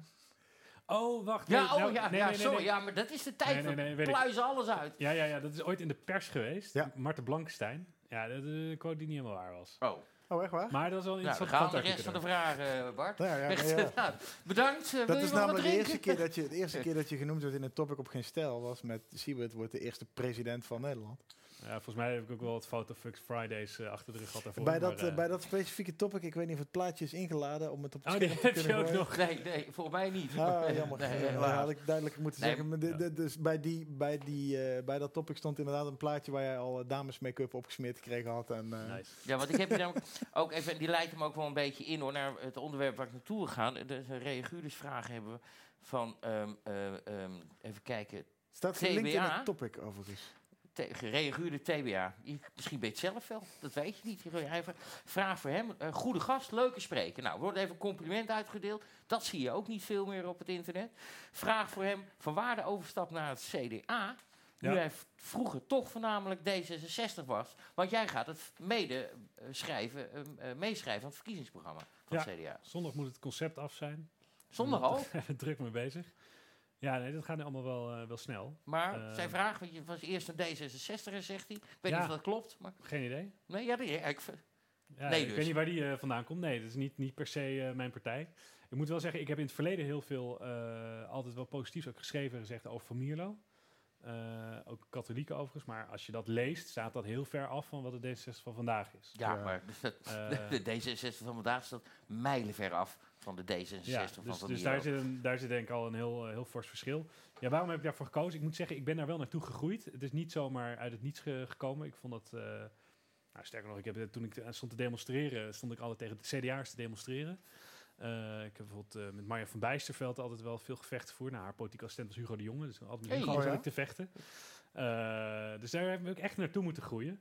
Maar dat is eigenlijk om een paar redenen. Ik, ik geloof heel erg eh, eh, dat een mens relationeel is. Dus ik besta niet zonder jou en jij bestaat in jouw eigen context. En ik geloof ook dat je, als je dat eh, zo kijkt, dat is A, een best een milde blik op, op wie je bent als mens. Want dan zie ik jou in jouw eigen context en in jouw eigen wortels. Maar ik geloof ook niet dat wij zonder een verbindenis tussen elkaar kunnen. Als jij maar losleeft van mij en we zeggen, nou het maakt niet uit wat jij, wat jij oké vindt. Doe maar een biertje, lekker. ja. Als we toch gaan filosoferen. ja, nee, precies. Ik denk, deze Werkt kunnen we nog wel even bij gebruiken. Eh, Proost, jongen. Cheers. Ga verder. Eh, als we dat echt, als je zegt, eh, het, het ultieme eikpunt is de individuele moraal, dan denk ik dat het een samenleving echt loszand wordt. En eh, dan kun jij zeggen, ja, wat ik goed, ja, dat maakt toch niet uit, want ja, ik heb mijn eigen waarheid, ik heb mijn eigen normen, ik heb mijn eigen waarheid, ik heb mijn eigen manier van leven. Als iedereen zo gaat leven, dan wordt het, denk ik, heel snel onplezierig. En dat is wat ik wel een beetje zie. Het tweede is, dus dat is één, is zeg maar individuele moraal tegen, toch zeggen, hebben we iets gemeenschappelijks, hebben we een gezamenlijke moraal, waar ligt die dan? Hebben we normen en waarden die we met elkaar kunnen formuleren? Nou, dan, dat klinkt dan heel saai, CDA, maar ik geloof dat zo'n agenda er echt moet komen van positief geformuleerd, wie willen we zijn, wat willen we met elkaar delen, wat hebben we met elkaar te maken, wat ligt hier nou eigenlijk onder, onder ons gezamenlijk bestaan hier? Eh, tweede wat ik heel belangrijk vind is, ik geloof niet zo heel erg in een supergrote overheid, ook niet zo heel erg in een, eh, alleen maar marktwerking. Ik geloof heel erg dat mensen zelf iets van hun eigen leven moeten maken in hun eigen context. Ehm, dus ja, probeer ik zelf ook met initiatieven, maar daar geloof ik het meest in. Gewoon mensen die gewoon uit ja, een soort burgerschapszin eh, hun verantwoordelijkheid pakken en iets moois ervan maken. Of dat nou op een voetbalclub is, in een bedrijf of in een, een andere gemeenschappelijke vorm. Dat is denk ik ook wat Nederland Nederland maakt. Ehm, Spreekt hij wel een politicus, hoor? Nee, ik Nee? hoor- nee, nee. Nee, maar- Nederland, en- Nederland ik hoor- nee, maakt? ik- En eh, daarnaast denk ik gewoon uiteindelijk, ik denk echt dat we een soort lubbersachtig persoon gaan, nodig gaan hebben. Ik vind dat in Nederland heel veel dingen in de basis niet meer op orde zijn. Dus hè, vroeger had je altijd het gevoel als je Ha- bij Hazeldonk de grens overreed, weet je, hier is het tenminste lekker geregeld. Hè, de, de, alles staat recht, alles is netjes gemaaid. Hier is alles goed geregeld. En ik vind dat heel veel dingen in de basis in Nederland niet meer goed geregeld zijn. Of het dan gaat over onderwijs, over defensie, over woningen die er tekort zijn, hebben- over er, het gaat te veel over bullshit en te weinig over de dingen die echt betekenis hebben voor een land, voor een samenleving, voor je, voor je gezin. Ehm, en eh, toen dacht ik, nou, als je die drie, drie dingen bij elkaar een beetje optelt, eh, met een beetje een sociale inborst, hè, dus dan kan je niet te ver naar rechts afwijken, dan eh, denk ik Is dat het CDA wat kan worden. Het Is is, dit- het nog niet, is maar het Vind je het dit een logische stap dan, CDA? Met Nou ja, alles ik- wat u vertelt? Ja, ik, even, dit- het- ik, ik, ik snap waarom je denkt, waar- waarom je het voor jou een beetje als een politicus klinkt. Want het is inderdaad een mooi rond verhaal en het is ook vrij ronkend. Hm. Maar het is niet, eh, ik hoor hier niet iemand in beleidstaal praten of zo. Ik hoor je wel meer een idee, een, een mensidee dan een... Dan een Het is wel wat een politicus zou kunnen brengen op zo'n manier. Nou, ja, verhaal. maar dan- ik hoor echt dan wel is het- dingen, dan is het Nederland niet, misschien- Nederland niet meer. dan dat, is het, zonder, zonder te slijmen, want hij zit daar en hij Ja. kan me horen. Maar eh, dan is dit misschien wel graag wat ik een politicus zou willen horen kan. zeggen. Het is een persoonlijk Want als ik het filmpje van Hugo de Jonge zie, eh, dat was waarin hij gisteren zijn kandidatuur als fractieleider bekend maakte. Ik zal Siewert niet voor het blok zetten om daar meteen zoveel uitspraken dat te doen. wou ik nog Maar wel dat vond, gaan ik, doen. eh. dat vond ik echt niks minder dan verschrikkelijk om te horen. Dat is gewoon lege, holle marketingpraat van iemand die eigenlijk geen idee heeft wat hij precies aan het doen is. Terwijl we nog niet eens de vraag beantwoord hebben. Dude, heb jij je werk wel goed gedaan tijdens corona? Voordat je de kans grijpt om midden in deze crisis je eigen huidige bekendheid, omdat je kop zo vaak in beeld is, om te buigen in een lijsttrekkerschap voor het CDA. Nou, Ja. daar je mag je toch wel even op er reageren. wel op reageren. Ja, maar nou, hij stelt hem niet rechtstreeks. Nou ja, kijk, maar- kijk, de, de vraag waarom nu is natuurlijk heel simpel, omdat er een deadline was. Hè, Hmm. dus op zich, daar kan hij denk ik zelf niet zoveel aan doen. Eh, maar ik snap wel wat je zegt. Ik vind ook heel veel politiek gewoon echt holle marketingpraat geworden. En je denkt, als je nu dus Kamerlid zou worden of zo, dan ben je de hele dag aan het YouTube, filmpjes aan het snijden, eh postertjes maken. Terwijl, ja, ik mis dus heel erg mensen die gewoon met een agenda komen. En eh, die gewoon zeggen, oké, het is misschien heel saai en degelijk, maar eh, dit ga ik gewoon met dit land doen. En niet eh, over twee maanden, omdat dit nu vandaag aan de kant staat. hey, lange termijn, lange termijn, lange termijn. Want Nederland moet gewoon verbouwd worden. Ja. En ehm, ja, Maar als je zegt Nederland, Nederland moet gewoon verbouwd worden, dan was, dan, was dan het, het, het, het romantisch conservatisme van FVD, heeft dat geen aantrekking gehad om... Ja, eh, daar hoor ik toch ook wel weer dingetjes dan uit. Die je bij de FVD ook het neigt een beetje, wel een beetje Nou ja, ik vind het niet gek dat in mijn generatie, zo'n CDA is natuurlijk niet heel populair daar. Hè? Dus er zit eh, de, een wat oudere kiesgroep, oude zullen we maar zeggen. mannenpartij, Eh, en bij, bij Thierry lopen de, de, de, de leuke jonge mensen de deur plat. Dus dat doet hij heel goed. Ik denk ook net dat, hard weer de deur uit. Dus, ja. ja, ik vraag me ook af of dat wat wordt. Eh, dus d- daar is geen zekerheid. Maar Bart, vind jij, na alles wat hij net vertelt, de keuze dan voor het CDA logisch? Nou, als je het zo omschrijft. Ik, Het is wel een degelijke partij natuurlijk. nou, dat vind ik wel Ja, lekker eigenlijk. ja, ik heb zelf, ik blijf, ik, Jij trekt die Hugo de Jonge niet. Nou, dat sowieso niet. maar dat, dat mag het natuurlijk niet in de weg staan, want ik vind Pieter Omtzigt bijvoorbeeld Ja, ja. fantastisch. Dat- Als je die, dat, dat vond ik weer een heel mooi moment deze week, dat Omtzigt en Renske Leijten van de, van de SP, Ja. die staan in de Tweede Kamer. eh, in weer een, deba- een debat wat niet eens over die toeslagaffaire ging, maar ze ontdekken dat daar weer Ja. een document, weer een document opduikt wat de commissie Donner, die onderzoek deed naar die toeslagaffaire, en concludeerde dat het niet goed gegaan was, maar ook niet zo heel erg was. Terwijl die dat deed op basis van niet alle informatie die beschikbaar was. En dat zij in een debat erachter komen dat er weer een document is waar zij het bestaan niet van kenden, dat Donner het niet gehad heeft, dat hun informatie. eh, dat hun informatierecht en dus de informatieplicht van de regering weer niet voldaan Ja. was. En je, zowel Omtzigt als Leijten explodeerden. En dat deden zij op, op zeer gede- gedecideerde wijze, om het maar een duur woord te geven. Ze bleven heel... Ja, ik zat echt te wachten tot Pie- Omtzigt eindelijk eens een keer zou zeggen... nou ben ik het godverdomme beu. Ja, dat kan hij Maar niet dat komt er natuurlijk niet uit bij een CDA. En terecht, want zijn, zijn ingehouden woede was veel krachtiger. Maar wat, mij, wat ik vooral zo mooi vond eraan, ondanks dat het zo'n tragisch verhaal is, is dat eh, filmpjes daarvan, die ik ook op mijn Twitter gezet had en waar veel mensen op, over, op reageerden, dat echt half Nederland gewoon in, in katzwijm viel over het feit dat er eindelijk eens twee mensen echt oprecht, zonder een agenda, zonder een dubbele bodem, gewoon hun werk als volksvertegenwoordiger willen doen. En het, het, het treurige daarvan misschien is weer dat we dat dus kennelijk zo weinig zien dat we ons vast moeten klampen aan twee mensen die een tragisch dossier Pieter is ook wel denk ik echt een van de, iemand van buiten categorie, zo'n Pieter Omtzigt. Ehm, Hij weet ook zo'n leid, niks en- te nadelen van haar overigens, maar hij weet daar ook mee te trekken in zo'n verhaal en het podium te delen. En ze doen het dan dus samen. Hij kan mensen ook empoweren Ja. om... En zeg maar, ik, ik zie ook wel, ook wel eens bij uh, geen stijl trouwens, reaguurspanelen van eh Kev wel, maar bijt niet, zeg maar. Van, hij Ja, dat hebben maar hem ook gewoon gevraagd. hoe, hoe doet hij dat uiteindelijk? Maar wat ik wel knap vind van hem, is dat hij dat ook doet binnen de marges die hij heeft. ja. Dus hij zit bij een, een partij, maar ook op een plek waar hij echt invloed kan uitoefenen. Ik heb het trouwens zelf ook meegemaakt met die hele mondkapjesdiscussie, wat hij naar achter de schermen heeft lopen fixen. Dat is ja, die zit niet stil, echt hè? bewonderenswaardig. En Ja. die verknoopt ook dossiers en, en regelt het op manieren waarvan je denkt, Over. En dat betekent dat je niet altijd voor de schermen het kan doen. Maar dit zijn de Kamerleden waar Nederland echt wat aan heeft. Ja, nee, nee, eens. En dat geldt voor Renske trouwens ook. Dat vind ik ook echt een topkamerlid. Ja, maar er zijn er wel meer hoor. Echt, Ja. eh, ook sommige die je niet hoort. Ik bedoel, niet iedereen zit daar alleen maar voor zijn eigen gewin. Bedoel, die hele Eens. SP is toch echt wel. Vind ik, eh, ik ben het niet met ze eens, maar dat zijn mensen die er echt niet zitten voor de centen. Want die dragen ze over het algemeen af. Ja. Eh, die er echt voor een, eh, echt wel. Ja, die, die komen ook een stap verder. Toevallig dat, hoe heet het nu, eh, burgemeester van Heerlen is tijdelijk. eh, weet je, Roemer. Ja. Dat is de enige, hè? Er is nog nooit een burgemeester eh, of een commissaris van de koningin van de SP van de koningen aangewezen. Dat is niet gek. Dus, Ronald van Raak, Sharon Gesthuizen, Ja. Peter Quint. Eh, eh, eh, Sharon is niet meer van de SP. nee, niet Nee, meer, maar Renske. Leijten. Maar ik, ik wil zeggen, alle, Harry van Bommel, alle Ja. SP'ers die ik ooit in het echt gezien of gesproken heb, allemaal individueel, Kloppen allemaal wel, ontzettend, ontzettend oké mensen inderdaad, ja. nou, zelfs Maar die Karaboe. Ik ben het ook niet eens met dat, met dat, met dat socialisme, daar heb ik ook niks mee. Maar het zijn wel individueel. En inderdaad, zij, zij hebben het bewijs dat ze het niet voor hun eigen gewin ja, doen. en dat ze vind ik echt wel wel- sterk.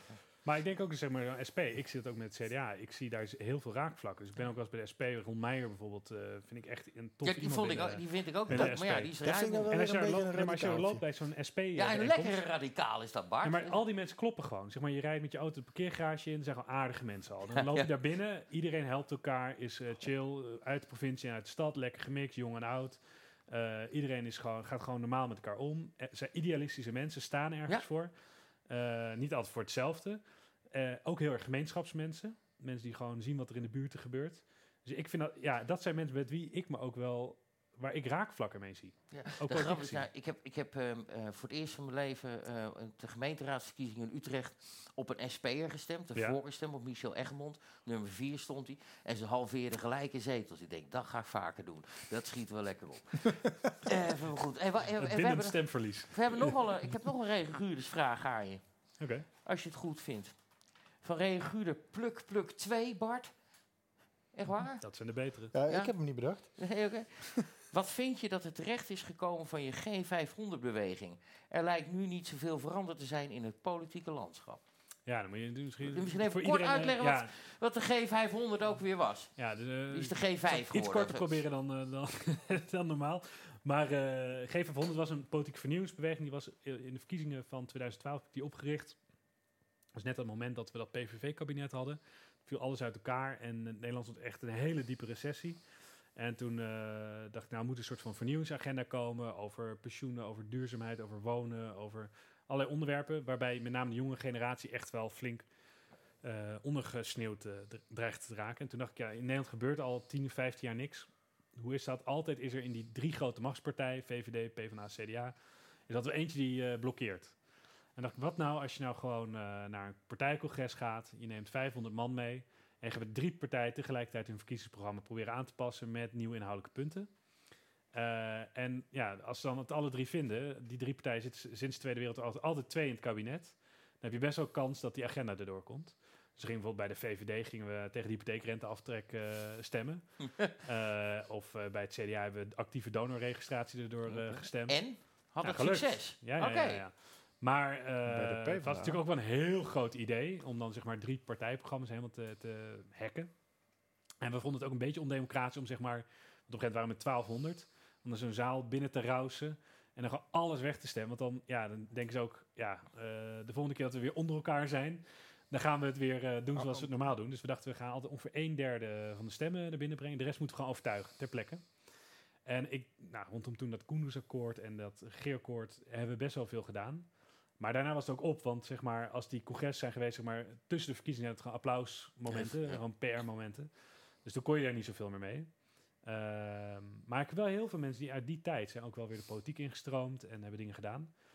Ehm, maar het was niet, het was niet revolutionair, maar eh, het was net, denk ik, ook met Bart toen met, met Geen Pijl. Een soort van dappere poging om binnen het systeem eh, wat verfrissing aan te brengen. Ehm, en eh, ja, dus daarna was het ook klaar. Hè? Dus ik, ik, bedoelt- was je bedoelt dat het doel om de Tweede Kamer in te komen? Nee, Ja, ja, ja. ja, ja, ja, maar misschien dat het... Maar daar zit ook een lekker kunnen Daar laten zit, zit ook een. Nee, maar er zat een heel, heel Het nobel was net idee zo'n leuke achter. avond. Van, ieder, zeg maar, je, je moet je stem niet kwijt zijn als je, het moment dat je het kieshokje uitstemt. Je moet, er moet een soort feedback in zitten.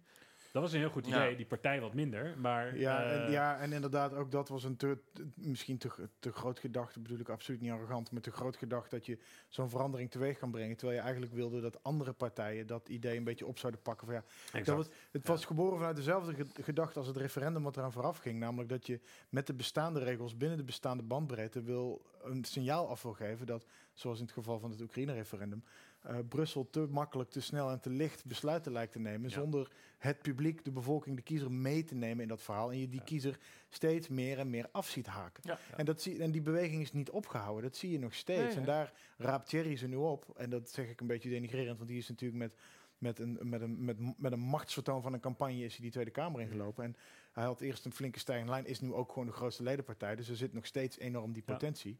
Dat vind ik ook zo terug, dat het dus nu niet zo lekker gaat. Of lijkt te gaan, dat Thierry toch allemaal een beetje om zichzelf heen gebouwd heeft. En dat het iets te veel om, om, om de keizer, eh, keizer Calimero gaat, Ja. zoals ik hem van de week al een keer genoemd heb. Dit wordt me weer niet in dank afgenomen zometeen natuurlijk, maar... Ja, ja. Maar dus ik hoop dat juist zo'n beweging is wel een beetje wat we nodig hebben. Maar ik snap ook, ik- om dan weer terug te gaan naar wat je net vroeg, dat Siebert uiteindelijk de- eerder een keus maakt voor een CDA. Ook op basis van het verhaal wat je net vertelt, dan aanhaken bij een wat avonturistischer. Nee, maar ik denk dat je clubje hier ook meer kunt bereiken bij het CDA. Ja, ik, als ik je hoor over dat je inderdaad, het, eh, de, bij het CDA heb ik nog steeds altijd een beetje het gevoel dat het gezin, de hoeksteen van de samenleving, een beetje die jaren 50 spruitjes Ja. ligt. Hoe jij het uitlegt, is het toch meer van die gemeenschapszin die me heel Ja. logisch en belangrijk lijkt. En die, waar ik ook veel meer in geloof op, op dorpsschaal, provinciale schaal, eventueel ook eventueel landelijke schaal. Veel meer dan op Europese gecentraliseerde schaal. Maar dan daarbinnen wel ruimte voor de eigen ontplooiing van het individu. En dat laatste is iets waar het CDA nog wel wat kan leren op het gebied van vrijheid van meningsuiting, op het Ja. gebied van Ja, iets breder. Want daar vind ik het CDA gewoon nog steeds niet zo goed in. Zo'n grappenhuis vind ik gewoon best een beetje een enge man. Als je die wat te veel macht geeft, dan mogen wij een stuk minder, Iets laat te ik het zo zeggen. joviaal ook, weet je. Ah, en het is, eh, die vind ik, hij is ook niet echt. De, die, die, je die heeft die, die Nee, oude geur is van gewoon die het bal in om zich Kijk, heen zeg maar, ik ben ook geen fanboy of zo hè, voor CDA. Ik ben Nee, gewoon nee. iemand die Daar je vrijwilligerswerk niet doet. En eh, dit vind ik ook een van de zwakke punten. Maar- Maar, zo'n Gregorius Nekschot Nee, oké, maar- vind ik ook gewoon eh, niet goed. Eh, dat- ja, is- dat nee, die- maar dat is gewoon zo. Dat, Dat- eh, eh, Dat, dat, dat, dat, dat, als ik dan nadenk wie dan minister was, nou, dat is niet per se waar ik nou mega trots op ben en denk, nou, daar betaal ik Nee. een contributie Ook voor. weer voor de jongere kijkers, Ernst Hirschballin was toen minister van Justitie. En die liet eh, met 12 man arrestatieteam Ja. een, een argeloze tekenaar van zijn bed liggen, lichten in het holst van de nacht. Die tekent toch wel eens bij ons? Eh, die, Of heeft, niet meer? eh, die heeft op een gegeven moment is hij weer in de pen geklommen, in de tekenpen, in de kroontjespen. En eh, die heeft weer een tijdje voor ons getekend, ja. En nu weer niet meer. Oké, ja, dat Maar, is eh, zo. Maar zeg maar, en, en dat is ook denk ik belangrijk, dat als je dus nadenkt over politiek, van, dat vind ik dus super irritant aan al die marketingpolitiek, alsof het allemaal geweldig is en alleen Nou, jij het Oké, gelijk. Oké, mag ik daarop dat, je gewoon, dat je gewoon kijkt van, oké, wat is ongeveer grosso modo, waar zit ik? En dan ga je trekken aan het touw en kijken of je iets kan bijdragen en of je het een beetje kan verbeteren. Goed. Hypothetisch, dat mag natuurlijk nooit als je politicus bent, maar jij schrijft het verkiezingsprogramma. Ja.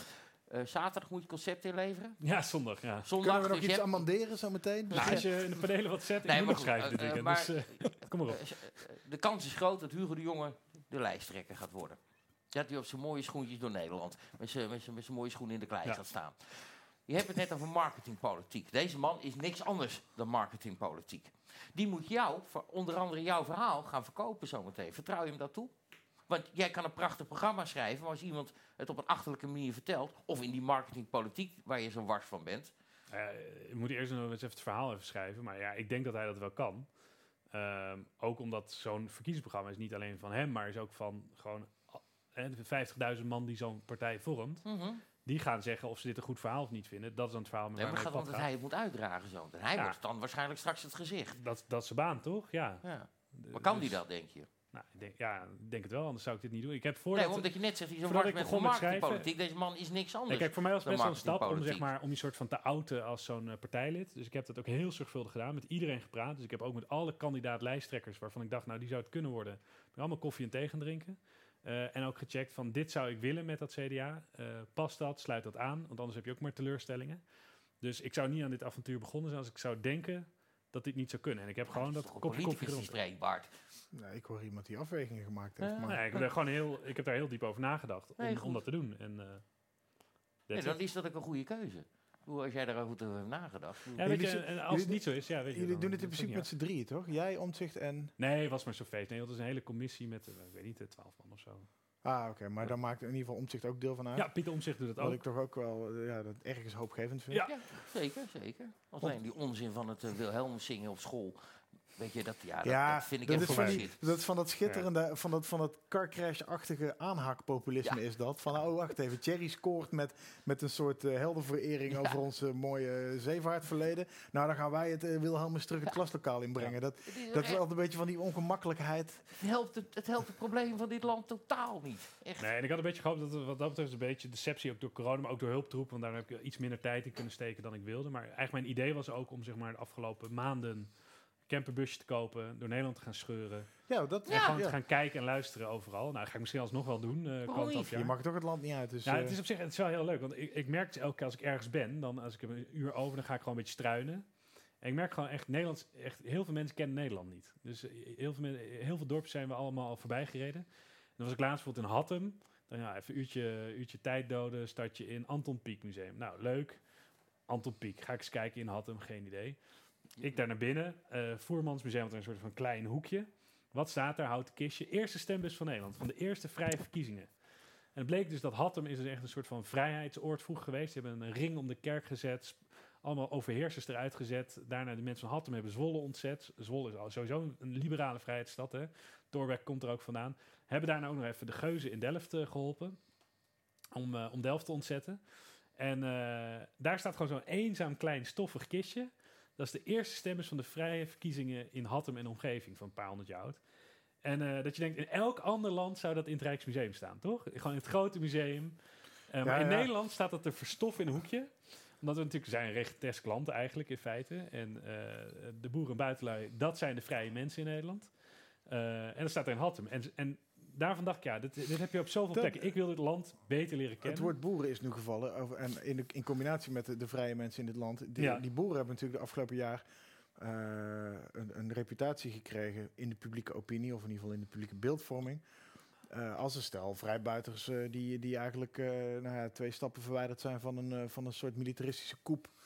die van Nederland Ja. een soort extreemrechts an- anti-duurzaamheidsenclave moet maken. Maar dat, dit, eh, hoe, hoe jij ze omschrijft als, als de vrijbuiters van dit land, dat geeft dan een iets ander geurtje aan. Ja, ik eh. kom, ik kom uit een boerendorp, hè, uit, uit Ermelo. En ik ben absoluut geen boerenzoon of zo. Maar ik zat wel altijd, eh, nou, altijd met boeren in de klas. Dus er waren ook jongens van 16 met een trekker naar school. Ja, En, ja, ja, ik kom ook uit zo'n dorp. Ja, dus dat was altijd wel mooi. Maar wat ik er heel erg veel geleerd heb, zijn heel respectvolle mensen. Zijn binnenvetters, zijn mensen die Ja. super hard, werken. Ja. Ja, tot de. Ehm, die hun eigen leventje regelen met de keten op, op het land. En eh, als jij niet met hun bemoeit, bemoeien ze zich ook Nee. niet met jou. Maar als er shit eh, eh, is, Staan komen ze je wel helpen. Ja. En eh, die mensen die hebben gewoon gevoeld, en daar, daar zit denk ik heel cultureel iets onder, van eh, zoveel druppels pas in de emmer en op een gegeven moment barst die. En dan gaat, komt alle frustratie. Ja. Dat heb ik ook bij ons op de Veluwe gezien. Er kwam zelfs de MKZ-crisis kwam nog weer voorbij op die tractoren. Omdat ze toen zo hard genaaid zijn Mhm. eh, door, wie was het? Eh, Brinkhorst. Ja. Kootwijk Die had het over de buren. Die had het ja. niet over de boeren, die had het over de buren. Buren, ja. Ja. Ja, maar die kan daar denk ik nog steeds niet komen. Eh, en dat, dat barstte gewoon. Dat, en, en daar zit een soort culturele kloof in. Eh, en heel veel mensen denken, ja, die boeren, dat zijn maar boertjes. Maar dat, is, dat, zijn, dat zijn gewoon hele vrije ondernemers en vrije geesten. Mensen die best wel high-tech zijn ook. Eh, als je kijkt van de mbo's bijvoorbeeld, natuurlijk die groenscholen. Nou, dus die gaan allemaal naar Amerika op stage, drones. eh, je bent meer manager dan boer. Je bent met automatisering bezig. En iedereen denkt nog steeds een beetje boertje van Buten. eh, die domme mensen eh, die in, de, Nou, in ik moet 50 wel jaar geleden ik wonen. geniet wel van die demonstratie. Want er is gewoon één simpel ingrediënt. dat is mooi. Een boze boer met een sigaar Ja. en een pet onverstaanbaar laten praten, is heerlijke tv. Nee, maar waar denk je dat in Nederland de zonnepanelen liggen? Ik vind dat altijd zo grappig. Dat zeg maar, je hebt in, in de media heb je dat perceptie GroenLinks tegen de boeren.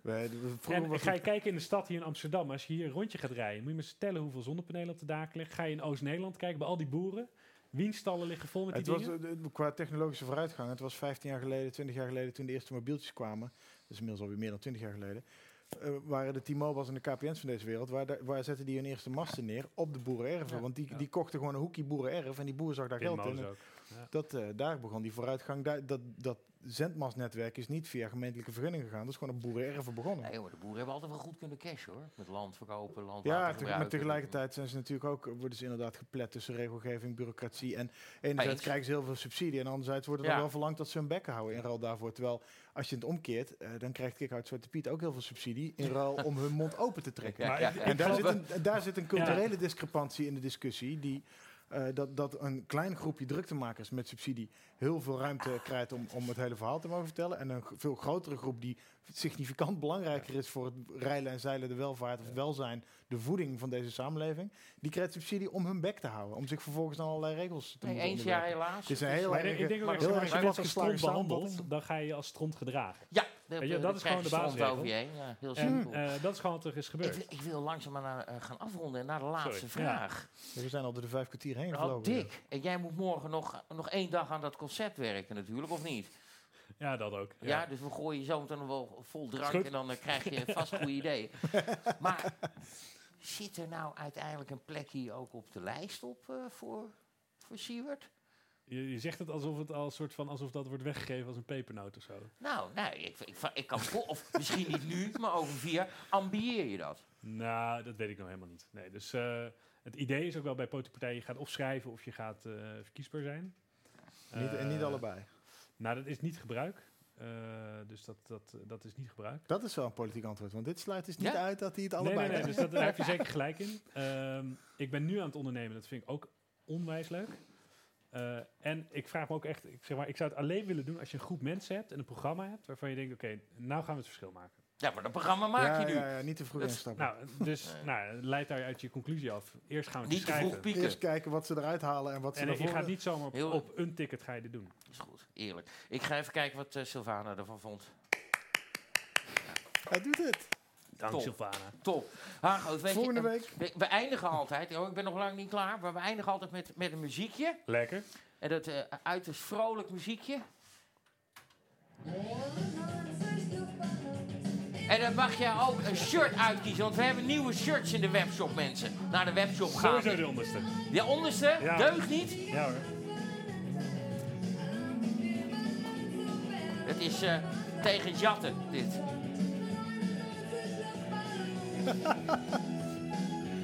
Schitterende er televisie. mes dit. of... eh, Regelen we ja, daar blijft niks van over. Komt goed. Doen we straks Jij wel. krijgt het shirt deugd niet. En eh klopt wel. Ik neem deze wel mee. Goed. Thanks man. Dank- Ja, lekker coronaproof, hè? De handen. Eh, dames en heren, dit was komst. alle, de allerlaatste corona live. Aangezien we gewoon helemaal klaar zijn met corona. Eh, Bart ga ik meenemen de volgende week. Siewert gaat schrijven aan een CDA-verkiezingsprogramma. Daar heeft hij nog één dag voor. En volgende week donderdag dan zijn we terug met chips, nootjes, bier. En chips, nootjes, bier met als eerste gast... Hans Steeuwen. Nou, dat kan niet beter beginnen. Kunnen we allemaal nog met z'n allen lekker die show nog even terugkijken. Volgende week dus op donderdag om 9 uur. Chips, nootjes, bier. Dit was Corona Café Live. Doei.